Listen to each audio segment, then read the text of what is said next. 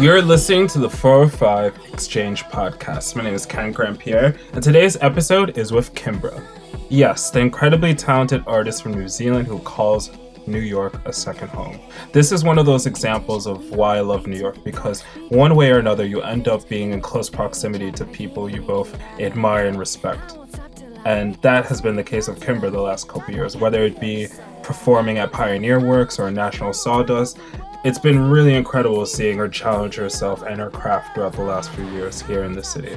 Her latest album, Primal Heart, showcases how the city has played such a large part in inspiring her creativity and how evolution continues to be at the crux of Kimbra's goal as an artist. It's been four years since her last album, The Golden Echo, but if there's one thing that Primal Heart excels at, it's showing us that it was damn well worth the wait. This is the 405 Exchange with Kimbra. Enjoy.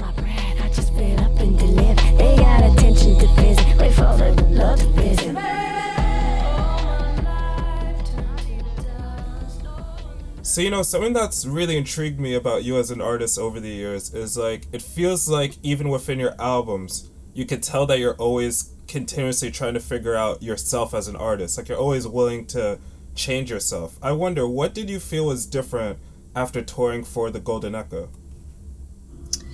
Um, well, I mean, I, I felt changes in my own personal life, of course. I mean, that always has an effect on the record that I go to write. Um, I, have changed my life setup quite a bit for this record as well because I wanted it to um, kind of serve my purpose more, which was to be more intimate and, and, and sort of personal with my audiences.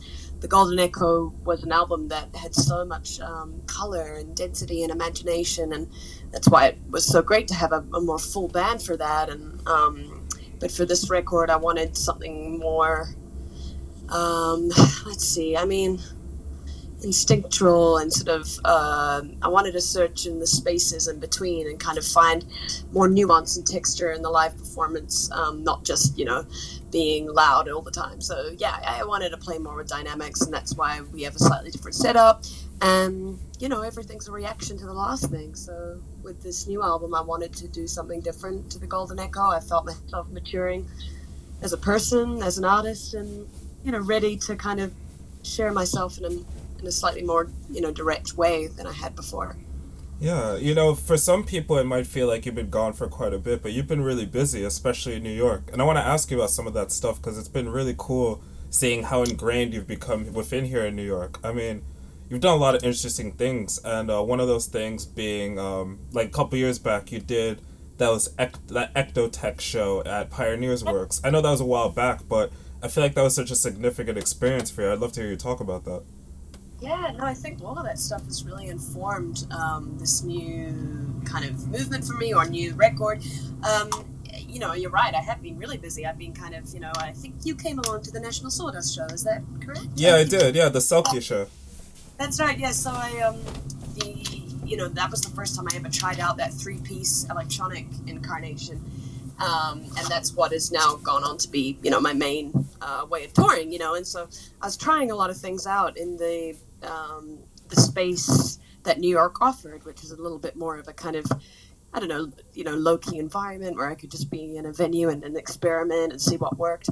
Um, and of course, doing improvisation with Ectotech was like an amazing way to just, again, try out different ideas and, and get really comfortable um, with new sides of my voice that I might want to play with on the next record. And again, there was something anonymous about that whole experience. You know, it wasn't advertised as being a big, you know, show or anything. It was just all about this community of musicians. Um, so it gave me that chance to kind of be a little bit out of the limelight, but still doing, a, you know, a, a lot of music and a lot of um, experimenting.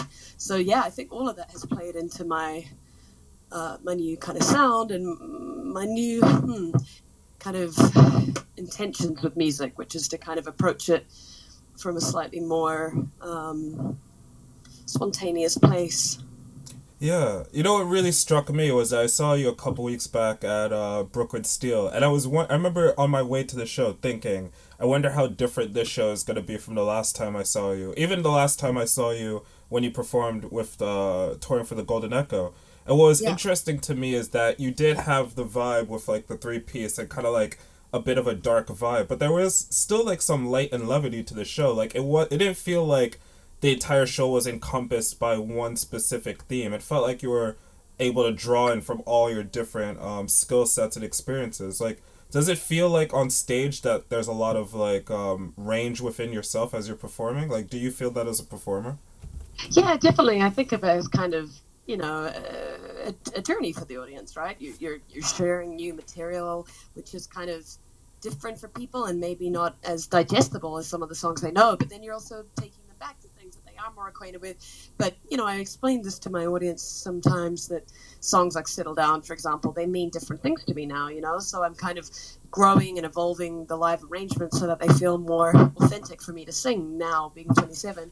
Um, but that's kind of drawing from yeah my experience in the current time but also drawing from what made that song special when i used to sing it years ago as well and i, I, I do believe in kind of finding a way to marry all of those albums and marry all those experiences because like you said i mean i don't really want to be a, an artist that is um, completely self-indulgent with their audiences you know just doing whatever uh, they feel like and not giving anyone what they you know still want to see. Um, so i still like to be able to share um, a spirit that is maybe familiar to people. But in saying that um, i re- really believe that my fans will um, be most uh, moved by a live experience if they see me inspired as an artist you know if you see an artist on stage um, really uh, in their own skin and really immersed in the music they're creating it makes for a far more inspiring performance than seeing someone kind of go through the motions and try to repeat a moment from the past that no longer really feels truthful to them anymore. Yeah, I definitely got that vibe when I saw you live. Like, it felt like as long as you were enjoying this, you just knew that people would be enjoying this too. I really love that. Yeah. You know, I, I want to ask talk about the album specifically a little bit more. Like, where was your headspace when making this record? Naturally, I imagine it changed day to day, but what would you say was the connective tissue of this experience, emotionally speaking? I think of conversations I had with different collaborators when we sat down to, to write music. I mean, I, I had a lot of things sort of sitting around at the time, but I did a couple of sessions early on, one with my guitarist collaborator, Timon Martin, and I remember us having a conversation saying, you know, let's be really disciplined about this process. If something isn't feeling important, then let's just move on. Let's scrap it, you know, and let's not sit playing with a song for hours that has a great vibe but just doesn't really give you that feeling of ah I, I you know I feel like I've known this song all my life. We really wanted to hunt for that feeling of inherent what is it? Um, you know, just that sense of knowing when you hear a song that you just know connects with you and speaks to the human experience and kind of feels, um, yeah, like you've perhaps known it before without ever hearing it before, you know. And I, I just, I, I really wanted to search for that moment um, with all the people I wrote with, and so I think that was quite an yeah intentional part of the process and and honesty you know like trying to find lyrics that really spoke to something that touched on maybe something a little unsettling inside me you know really trying to push for that rawness um, another thing was space you know i'm i'm very good at dressing every moment up in a lot of decoration and million backing vocals and everything but this time I, I just really wanted to let certain lines just sit you know in a space and let them I mean, I think there's certain artists that are brilliant at that. Like, I think of even Frank Ocean, the way he can make music that, you know, he just only needs to say like four words and just let it sit in the space and it can just hold so much weight and texture and meaning. Um, and I think I felt a new confidence to kind of reveal myself in that way because you do need a lot of courage to do that, you know, if you're maybe starting out, kind of want to decorate everything so people don't get bored or something, you know. But as you mature as an artist, I think you, yeah, you gain a little more confidence in um, simplicity. You know what I love about that is you have all this going on, but you still have this very like undercurrent of an element of fun that's still within the thread of some of the songs. Like I think of a song like "Top of the World," which to me is such a statement of a song. I mean, how did that song come together? Because there's so much different things going on there. Yeah, totally. Um, the beat, basically, I've made friends with uh, Sonny uh, Skrillex, and we met like at Coachella, and he was showing me some stuff he was working on. And this was at a period where I was just meeting a lot of people and kind of learning, like, what do I want to say on the next record? And yeah, so he showed me that drum beat. Um, at the time, it was just the drums that you hear at the opening of the song. That's really all there was to it. Um, and I started singing along ideas. I was like, dude, this is yeah, this is dope. And he loved what I was singing, which was basically just a drone, like a wah wah wah wah. that kind of sound you hear at the start. That's me singing. And then he just said, let's hit record, you know, and that became this instrumental that you know he was kind of shopping it to rappers uh, at different moments because we thought maybe this would be cool for yeah you know someone else to kind of get on and rap on. But then as i kind of sat with the song i started experimenting with it and thinking about well, what if i kind of tried my put my thing on this you know and i did a session with Donald Glover, and we were jamming on that song. And I remember him really encouraging me and saying, "Man, like you should you should go for it." And like, I love the way you sing rhythmically, and like maybe you should you know try a different style. And I remember that yeah, just really encouraged me, and I'd uh, you know been really immersed in the political climate of America at the time, maybe more than ever in the past. And I you know I felt there was this urgency and sense of protest to that beat, you know, and I suddenly just you know, started thinking, well, uh, maybe I'll just finish the lyric to this song and, and go for it and, and make it make it my own rather than thinking about who would do it better or who this would be good for, you know. So that was quite an, an empowering moment um, and one that, yeah, wow. Skrillex, John Congleton supported and said, yeah, I reckon you got this. wow. And you really, you know what I love about hearing that story is the fact that it's it started in that way where it kind of had this like unsure origin but you really took ownership of that song once you did add your vocal to it. Like i mean i think about that second verse in particular where and i mean this with respect but it almost has like this kind of kanye type of bravado to it. Like kind of has that type of vibe but it's such it's so you at the same time. Like that's really amazing you're able to do that. I really appreciate that. Yeah thanks so much. It's uh i don't know i guess maybe it's a style I've been moving towards um, subconsciously, you know, is this kind of very rhythmic, sort of um, dry, direct style of performance. Um, and it was just cool to be, yeah, given that encouragement from artists I respect to be like, yeah, you know, step into that space. Um, and I'm, I'm really glad that I did. You know, Primal Heart feels like a record of emergence for me, you know, really emerging from the layers and the, the characters and the sort of dancing around the edges and kind of moving into the core. Yeah, you know, talk to me a bit about Human. It's another track that's you, yet it's so different. And I feel like the primal nature of this song feels quite more subtle and almost just a little bit more sinister and fierce in some ways as well. Yeah, I mean, it started in a very kind of gospel space. Like, uh, Robin Hannibal um, was in the room and we were jamming that, and um, he kind of began that piano riff, and I remember just being really moved by, yeah, it almost felt like an old spiritual, you know, song.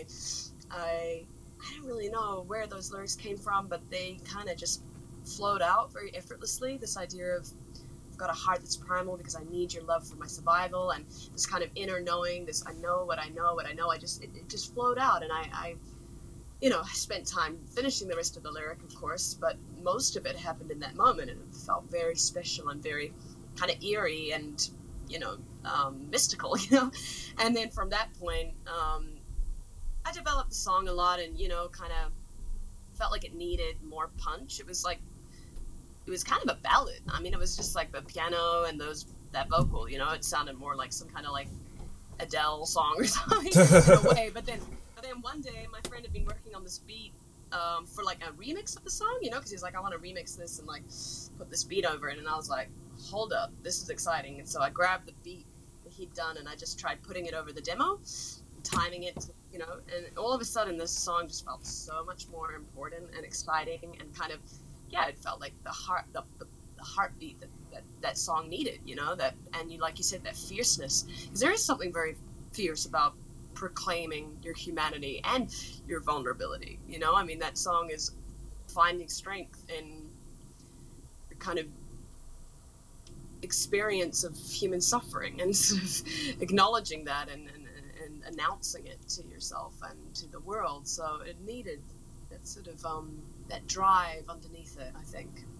Yeah, and you you've done that beautifully, and also within the music video, I feel like what's really interesting with that video is how much is conveyed, especially of how expressive you are with um your eyes, particularly. I think that's really. I mean, the video's out already, but I imagine that must have been really blowing people away. Just how your eyes kind of go into people's souls within that video. It's really interesting. Thank you. I appreciate that. Yeah, I mean, do you? It's interesting because I want to touch on this a little bit, specifically with Human and Top of the World, because they're both songs that have videos that accompany them. And I feel like something that's interesting with videos, there's times where I imagine artists are afraid that the video will be the only thing that come into, comes into people's heads when they hear the songs. But I feel what's mm. beautiful about these two videos specifically is I feel they speak so beautifully about those songs in particular. I mean, do you feel quite proud of those videos? I feel like they represent your songs in quite a beautiful way. Yeah, absolutely. I, I, I mean, the, if you think about it, the, the first videos I've done where I'm literally the only character in all of them. You know, I mean, that's been a very intentional thing for this record campaign as well. Is I've usually always involved. You know, I've a lot of wonderful dances in previous video clips. I've had, you know, kind of iconic young children accompanying me in songs like Settle Down and Cameo Lover. And, you know, the Primal Heart was really about stepping into that space of the self and, and, and kind of, and yeah, like I said, stripping some of those elements away. And it was kind of scary for me, you know, I was like, I don't know if I can hold these videos alone. I think I need, we need a, a you know, a guy in it or a lot of, you know, other dancers or something. And it was like, both the directors that have worked on these videos were like, no, you got this, you know. And I think again, that's that encouragement and that kind of sense of stepping into um, your own skin. That's that's really important and growing as an artist. I love seeing you having that ownership, and I feel like this record within all that, it's pretty much gonna be a symbol of like ownership with your art. I mean, you released these tracks already, and there's, I mean, these have kind of turned heads within your fans, and I love it. But I specifically want to ask in regards to Primal Heart, what do you think it's going to be that's going to surprise people the most when they hear the album in full? Hmm, good question. Um, it's, so exciting uh, thinking about the album coming out because I, I just can't wait to hear what people make of it, you know, and what they, they feel when they listen to it. I think, you know, there'll be a sense of intimacy in the record, not in the sense that it's all ballads or something, but like the voice is very upfront and and exposed and kind of you know more so in the past there's a, a real sense of um, a storyteller um, in all the songs. I think people will probably be surprised maybe as they always are on my records that you know there's there's still a lot of experimentation of genres throughout it. Um, but more so than other albums there's kind of a very strong thread that connects these these tracks um, and i think that is um, well, how would I put it? The sense of yeah, like the, the, the human experience really. Like each of these songs touches on something that all of us kind of go through, whether that's ambition or ego and greed or striving or kind of um, spiritual transcendence or, or cycles. I mean, I, I want to speak to the, the, the good, the bad, and the ugly, you know, and I think that's what connects these songs is that I, I feel that we've all experienced these uh, different emotions um, or sort of situations in our lives, and it for me that feels like a very unifying album, um, less sort of surreal and um, up in the clouds, and a little more grounded in uh, reality. Yeah, I, I'm very much looking forward to hearing it. You know, I only have you for like two more quick minutes here, but I do want to touch on. Uh, I mean, well, first I want to thank you for taking the time because it's been great to catching up with you again. Um, I do want to touch on how great it is that you, how you've had King as the openers for your tour. I mean, for me, I feel like that makes so much sense. But I love to hear how this came about because that's really fucking cool. Yeah, well, I'm just a huge fan, so it's pretty simple. I was just like, uh, you know, I always suggest people to my booking agents when I'm about to go on a tour, and we're looking for openers. And um, you know, I was really into those girls and listening a lot to their music, and so I, I think it was just as simple as that. I just asked my agents like, would they be down, and they were super keen, and it worked out for a bunch of the shows. So yeah, I love when things happen that way. You know, it's just like a mutual appreciation of each other. Timing works out, and you know, you make friends for life and introduce your fans to so much amazing music. Yeah, and it was beautiful at Brooklyn Steel just saying how much your fans were listening, like how much they were vibing to it. Like that was Oh. amazing. Yeah, I have really, really attentive fans. It's amazing. They really, really love music and really want to discover new shit. So I feel really blessed. that, You know, people aren't just like sitting there waiting for a song. They know they want to have an experience. Yeah. I mean, before we like finish this chat, I mean, as an artist, does that feel quite like validating and liberating in a way, knowing that you can make music that feels at least relatively different than what people expect and have them respond in that way? Because I still remember within that Brooklyn Steel show when you first came on within that first track, even though the fans knew it was different, they were they were there for it. Like they were really taking to it. Yeah, I really think it's about building a trust with your fans, and when you've kind of entered into their heart, um, you know they'll go anywhere with you, and you- they trust the voice behind it. They trust the sort of spirit of, of the song, even if it feels different. And I, I, think my audience seems to trust that I sing everything from a very truthful place. Um, so you know they can they can join me in that experience, even if it goes places they, they weren't expecting. So I feel grateful that I've set up that kind of career, you know, that, that isn't um, always, you can't always see the next move that's coming. Yeah.